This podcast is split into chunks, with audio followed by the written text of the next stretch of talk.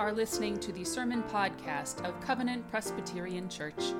We are a community in Madison, Wisconsin who gathers to worship, to learn, to serve, and to grow together in God's love. Please visit us online at www.covenantmadison.org, where you can find information about Covenant Ministries as well as links to our online worship services and sermon podcasts. Happy Transfiguration Sunday.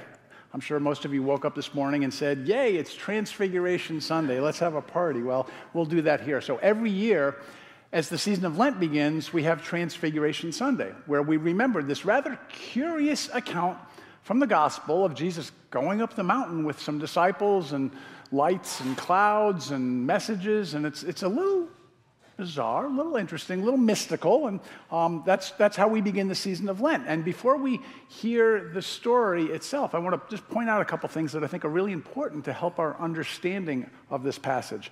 Um, first off, the, the words that Jesus, that God speaks to the disciples are the same words that we hear when Jesus is baptized. God's voice says, This is my son, the beloved, with whom I am well pleased. And then God adds one more thing, which you'll hear in just a minute. And then it's also important to remember that Moses and Elijah were there representing the law and the prophets. These, these were two of the most important figures in Jewish history representing the law and the prophets. And they, according to chronology, they had died hundreds of years before, but they show up at this mystical encounter, kind of representing the fullness of the tradition. And it's important to note that Jesus urges his disciples, saying, Do not be afraid. This is one of the most common teachings, or even commandments, if you will, in all of Scripture. God says over and over and over again to God's people, don't be afraid. It's the, essentially the last thing Jesus says in the, uh, in the Gospels. It's you know, the sense of presence and, and recurring message. Um, and finally, it's worth pointing out that the word transfigure comes from a Greek word metamorphosis, which we know when we think about butterflies transforming and changing. And it's the same word that's used in um, a scripture passage from Romans that a lot of people find very helpful, where the Apostle Paul tells his followers, um, the, the church, don't be conformed to this age, but be transformed, be transfigured, if you will, be metamorphosized by the renewing of your minds, which is part of the reason we do a lot of thinking and learning around here, so that you might discern what the will of God is for, for daily living. So, this is really um, it's a story about Jesus having this sort of visual, physical, fantastic kind of transformation. And it's part of the ongoing invitation to God's people to be thinking about our transformation, how God's transforming us and even transforming the world. Listen now for the account of the transfiguration from Matthew's gospel. The Bible tells us that Jesus took Peter and James and John with him up a high mountain by themselves and he was transfigured before them.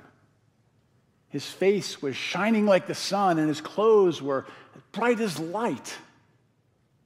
And then suddenly, Moses and Elijah were there with him, talking to Jesus. Peter said, Lord, it's good that we are here. If you like, I'll make three dwellings one for you, and one for Moses, and one for Elijah. While Peter was still speaking, a bright cloud overshadowed them. And a voice from the cloud said, This is my son, the beloved, with whom I am well pleased. Listen to him. The disciples were terrified and they fell to the ground. Jesus went over to them and touched them and said, Get up. Do not be afraid. They looked up and they saw Jesus alone. Then, as they walked down the mountain, Jesus told them, Tell no one of this vision until the Son of Man has been raised from the dead. Thanks be to God for the stories of Scripture. Anybody here ever have a mountaintop experience? Some of us have had the good fortune to actually get on top of actual physical mountains. And it's a great thing to do. I talked to several people after the first service who had that opportunity. When you get up on top of a mountain, it's like the air is a little fresher and the, the view is spectacular. You know, the image on the screen is, is evocative of that. And when we get the chance to do that, for me anyway, it feels like everything's just a little clearer and purpose is more, more visible and um, God seems a little closer. If we don't get the chance to get on a physical mountain, I think in one way or another we all have mountaintop experiences in life. Sometimes it's the birth of a child or a grandchild or a new relationship or a new job or a new experience or some sort of new thing that, again, gives us that sense of clarity and purpose and direction that kind of wakes us up. And think about the gift of life itself. Mountaintop experiences have a way of doing that, and they're special. And there are times when we can feel closer to God and maybe hear God's voice a little more clearly. So it's no surprise that in the Bible there are several very important things that happen on top of mountains. One of them is the Ten Commandments. In the book of Exodus, we read about Moses going up and spending a long time on the mountain and coming down with those stone tablets with the teachings that served as guidance for the people.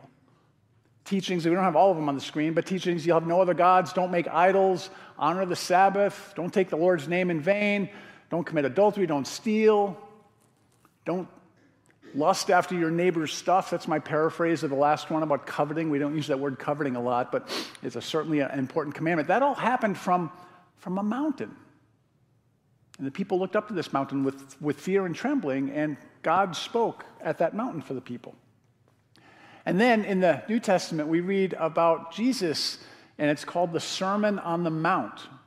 Biblical archaeologists tried to figure out which mountain it was. That's not really important. The thing is, it's, it's, it's from a mountain that Jesus was up there, and the people maybe had that sense of heightened awareness or, or openness or, or spirit as Jesus spoke all these teachings. Blessed are the peacemakers. Love your enemies. Don't love, you can't love both God and money. You know, turn, turn the other cheek. Do unto others as you'd like them to do to you, the, the golden rules we call it. And then, maybe most importantly, Jesus said, Seek first God's kingdom. Seek ye first the kingdom of God, right? All those things happened on mountains. The prophet Isaiah had a mountaintop experience as well.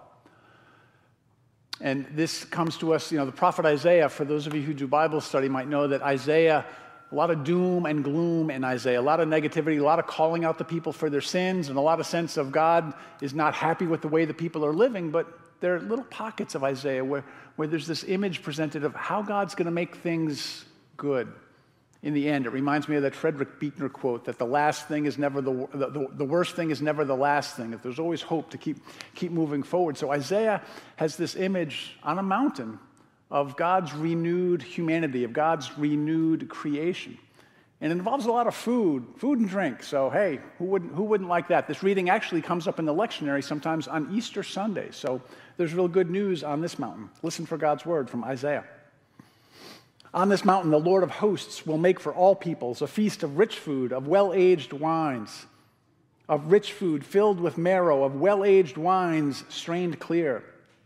And God will destroy on this mountain the shroud that is cast over all peoples, the covering that is spread over all nations. He will swallow up death forever. Then the Lord will wipe away the tears from all faces, and the disgrace of his people he will take away from the earth. For the Lord has spoken. It will be said on this day See, this is our God. We have waited for him so that he might save us. This is the Lord for whom we have waited. Let us be glad and rejoice in his salvation. Thanks be to God for the words of Scripture. So, mountaintop experiences, I think, give us a new sense of energy, a new sense of focus, a new sense of hope, a new ability to, to hear God in some way, shape, or form more clearly. But the reality is, for anybody who's ever climbed a mountain, you know, you can't stay on the mountain forever. You got to go back down and get back to the daily routine of things. So, in the transfiguration story, these three disciples, Peter, James, and John, have this mystical encounter with Jesus, and God says, This is my son, the beloved, listen to him. I think that, that phrase, listen to him, was meant to be their instruction for when they went back down the mountain, back into their routine of daily living. That God was saying, okay, maybe you can sense things are, are, are really clear up here on the mountain, but in the daily routines of things, in the mundane day to day tasks, you need to be listening very carefully. And that's hard to do. It's very hard to do. It's hard to do in our noisy world. Most of us have TVs and radios on an awful lot of the day, and those TVs and radios are filled with ads telling us of all the things that we should have and need to be happy, and um, all sorts of political stuff, some of which is really important, some of which is a lot of whatever, but it's, it's a lot of noise, right? There's a lot of noise around us. And most of us have, you know, one or more of these devices or tablets or laptops or whatever, and it's all too easy to get sucked into the visual and audio noises from those things. And so sometimes we just don't listen to the world around us. We don't hear and see what's going on. Being a Christian means cultivating the art of, of listening. This is my son, the beloved. Listen to him. Lent's a great time for us to be intentional about our listening listening to our world, listening to one another, listening for God, and listening to our lives, as Parker Palmer likes to say, listening to our lives. So maybe for Lent this year, you know, sometimes people talk about Lent, going to give up alcohol, give up chocolate, or give up, you know, desserts or whatever. That, that's all fine and good. And, you know, Lent's not a diet plan. Remember that. But um, maybe for Lent this year, you want to consider giving up some noise in your life, whatever that might look like. Maybe a little less TV, maybe a little less phone, maybe a little less whatever. The things that are filling our ears and our eyes a little too much. When was the last time you sat down in a chair or outside and just sat for like five minutes with no phone, with no book, with no nothing, and just looked and listened? Sat still, not even trying to pray, just sat and listened. Maybe you want to try that. Listening is a lost art, and it's one of the most important things I think we need to do as Christians. We believe God speaks to us through Jesus Christ, so as Christians, we need to pay attention to Him in particular. And one place where we hear Jesus, obviously, is in the Gospels. We encouraged people to read Matthew earlier this year. If you didn't get to do it, hey, what a great thing to do during the season of Lent. Read the Gospel according to Matthew. One of the best known chapters in Matthew is Matthew chapter 25, which we've been paying a little more attention to here at Covenant of late. This is where Jesus speaks very profoundly after reminding the disciples that they are beloved and calling them to follow and live in this new life. He tries to make it very clear for them what it's all about. And he says, I was hungry and you gave me something to eat. I was thirsty and you gave me something to drink. I was in prison and you visited me. I was naked, had no clothes. You gave me clothes. I was lonely and you visited me all those things. And the disciples are like, huh, what? Jesus, we didn't do this for you. And then he tells them, you know, sort of the punchline of this biblical narrative. Whenever you did that for anybody, the least of my brothers and sisters, the least of God's people, you did it for me. So I think in this verse, Jesus was encouraging us to listen and to look at the people in our lives and to realize that all of us are beloved children of God and that we're called as followers of Jesus to try to love one another and make the world a better place. So we encourage very simple and basic acts of listening and loving.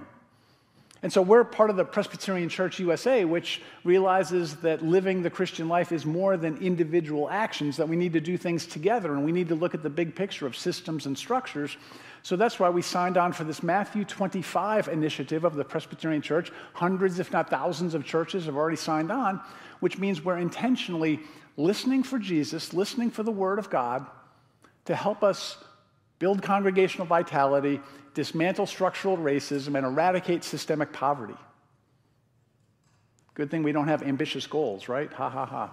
Um, these are important things for us to wrestle with, and this congregation has been wrestling with those issues for a while now, and we will continue to do that. But to do it well, we need to maintain that posture of listening, of really listening for what God is saying. So Lent's a good time for us to remember this, and um, the Transfiguration is a perfect time for us to remember this, this call, to listen, to learn. God might seem more present on the mountaintops and in the words of Scripture, but you know we need to listen in our daily lives as well, the non-mountaintop experiences. And so we can look and listen for God wherever, not just Sunday morning at church, but Sunday afternoon when you bump into somebody, Maybe those words of Matthew 25 will speak to you in a new way and call you to treat one another a little bit differently. You know, we, we, we look for God in the valleys of life, not just at the, uh, the high points or the religious times of life. And I think we need to do that with creation as well. circling back to the creation theme, sometimes when we think about experiencing God in nature, we think about the, you know, the Mount Everest or the Pacific Ocean or the, the glorious beaches, all of which are wonderful. If we get the chance to go to those places, you know, hey, sign me up, I'll be there. And I really think we can experience God there. But when we look and listen a little more carefully, I think we can experience God just about anywhere in creation. When I was a kid growing up in Connecticut, my dad used to go to this place called Spicebush Swamp in West Hartford, Connecticut. He'd go there regularly with his binoculars to look at the birds, and that's where I learned about downy woodpeckers and um, all, all, sorts of uh, black-capped chickadees and cardinals and all, all those great birds. Um, and we go to this place, Spicebush Swamp. It's uh, a few acres park. There's a little pond in the middle of it, and as you might imagine, a place that's called a swamp. There were some places that were kind of mushy and gushy, and you walk along, and all of a sudden you're ankle deep in who knows what, and that, you know, that was just the nature of it. But we like to go there, um, walk around, enjoy God's creation, and I learned a little bit about birds. You know, my dad often brought our dog with us. We had a big standard poodle, and um, the dog would run around and bark and stuff, and I think the birds didn't really like that. I'm not sure my dad ever really connected the dots. Maybe he just liked having the dog along, whatever. It was great. Anyway, the point being, we enjoyed being there. When I was back in Connecticut for a high school reunion this fall, I stopped by and took these pictures. It was a beautiful day. I'm thinking about this place that was special to me as a kid where I used to hang out with my dad, and it's just, it's a swamp, right? Well, I thought about that when I read a book that was given to me for a Christmas gift this year by my sister in law. The book's called Fen, Bog, and Swamp, and I can't read the subtitle from there A Short History of Peatland Destruction and Its Role in the Climate Crisis. Um, wonderful author. If you've ever read, read, anything by Annie P., I can't pronounce her last name, but you can read it there. She's a beautiful, uh, writes beautiful prose um, about something that we might not think about paying attention to. I mean, who really spends a lot of times in bogs and swamps and fens? That's the English definition. There's actually subtle differences in all of those different types of bodies of water in terms of where they get the water, whether it comes from a lake or from the rain or whatever. But the point being, these places that we often go to and get stuck ankle deep in things, and oftentimes there's decaying trees and, and leaves, and sometimes they don't smell very good but they're actually full of all sorts of life, and they're vital to the ecosystem in which we live. Something like 3% of the Earth's surface area is, by definition, peatland of some sorts, or swamps, or bogs like this. And it's vital that we pay attention to them for the sake of creation care. And also, thanks to this book, it's just fascinating to, to look at them with new eyes and, and think about the, the life that's there. So, next time I'm in Connecticut, I'm going to have fun going back to Spicebush Swamp and looking around a little bit more. The point is, you know, I mean, I'll never look at a marshland the same way again. But as we as we conclude our creation care series and as we enter this holy season of Lent, I guess the simple message for today is to look and listen. To look and listen all around us, to look and listen at creation, to look and listen um, to God, look and listen in our lives in all sorts of ways. The reality is, we can hear God speaking to us through Scripture. So if you want to read the Bible like Dr. Nick encouraged us to, fantastic. That's a great way to listen for God. We can also listen to God through people. Jesus calls us to feed hungry people and, and pay attention to poor and sick and outcast people, and that's fantastic. And we do that. We're also called to love our neighbors, yeah? our coworkers, our schoolmates, our family members, our loved ones, the people we sometimes take for granted. We're also called to love God, or we can certainly hear God on the mountains, at the beaches, and those glorious places, but we can also listen to God in a swamp. Let us pray. Loving God, thank you for the gift of today. Thank you for the gift of this big, beautiful world that you have entrusted to our care. We pray for the wisdom and the courage and the grace to do a better job taking care of this world. We've made such a mess of it in so many ways. Humble us, open our ears, open our hearts, help us to listen to one another, help us to work together for the common good, for the sake of this creation. And help us to keep listening for you, for your call to us, your, your message of love, that we are your beloved children. And that because of that love, we're called to share this love with the world. Guide us and lead us. In Jesus' name, amen.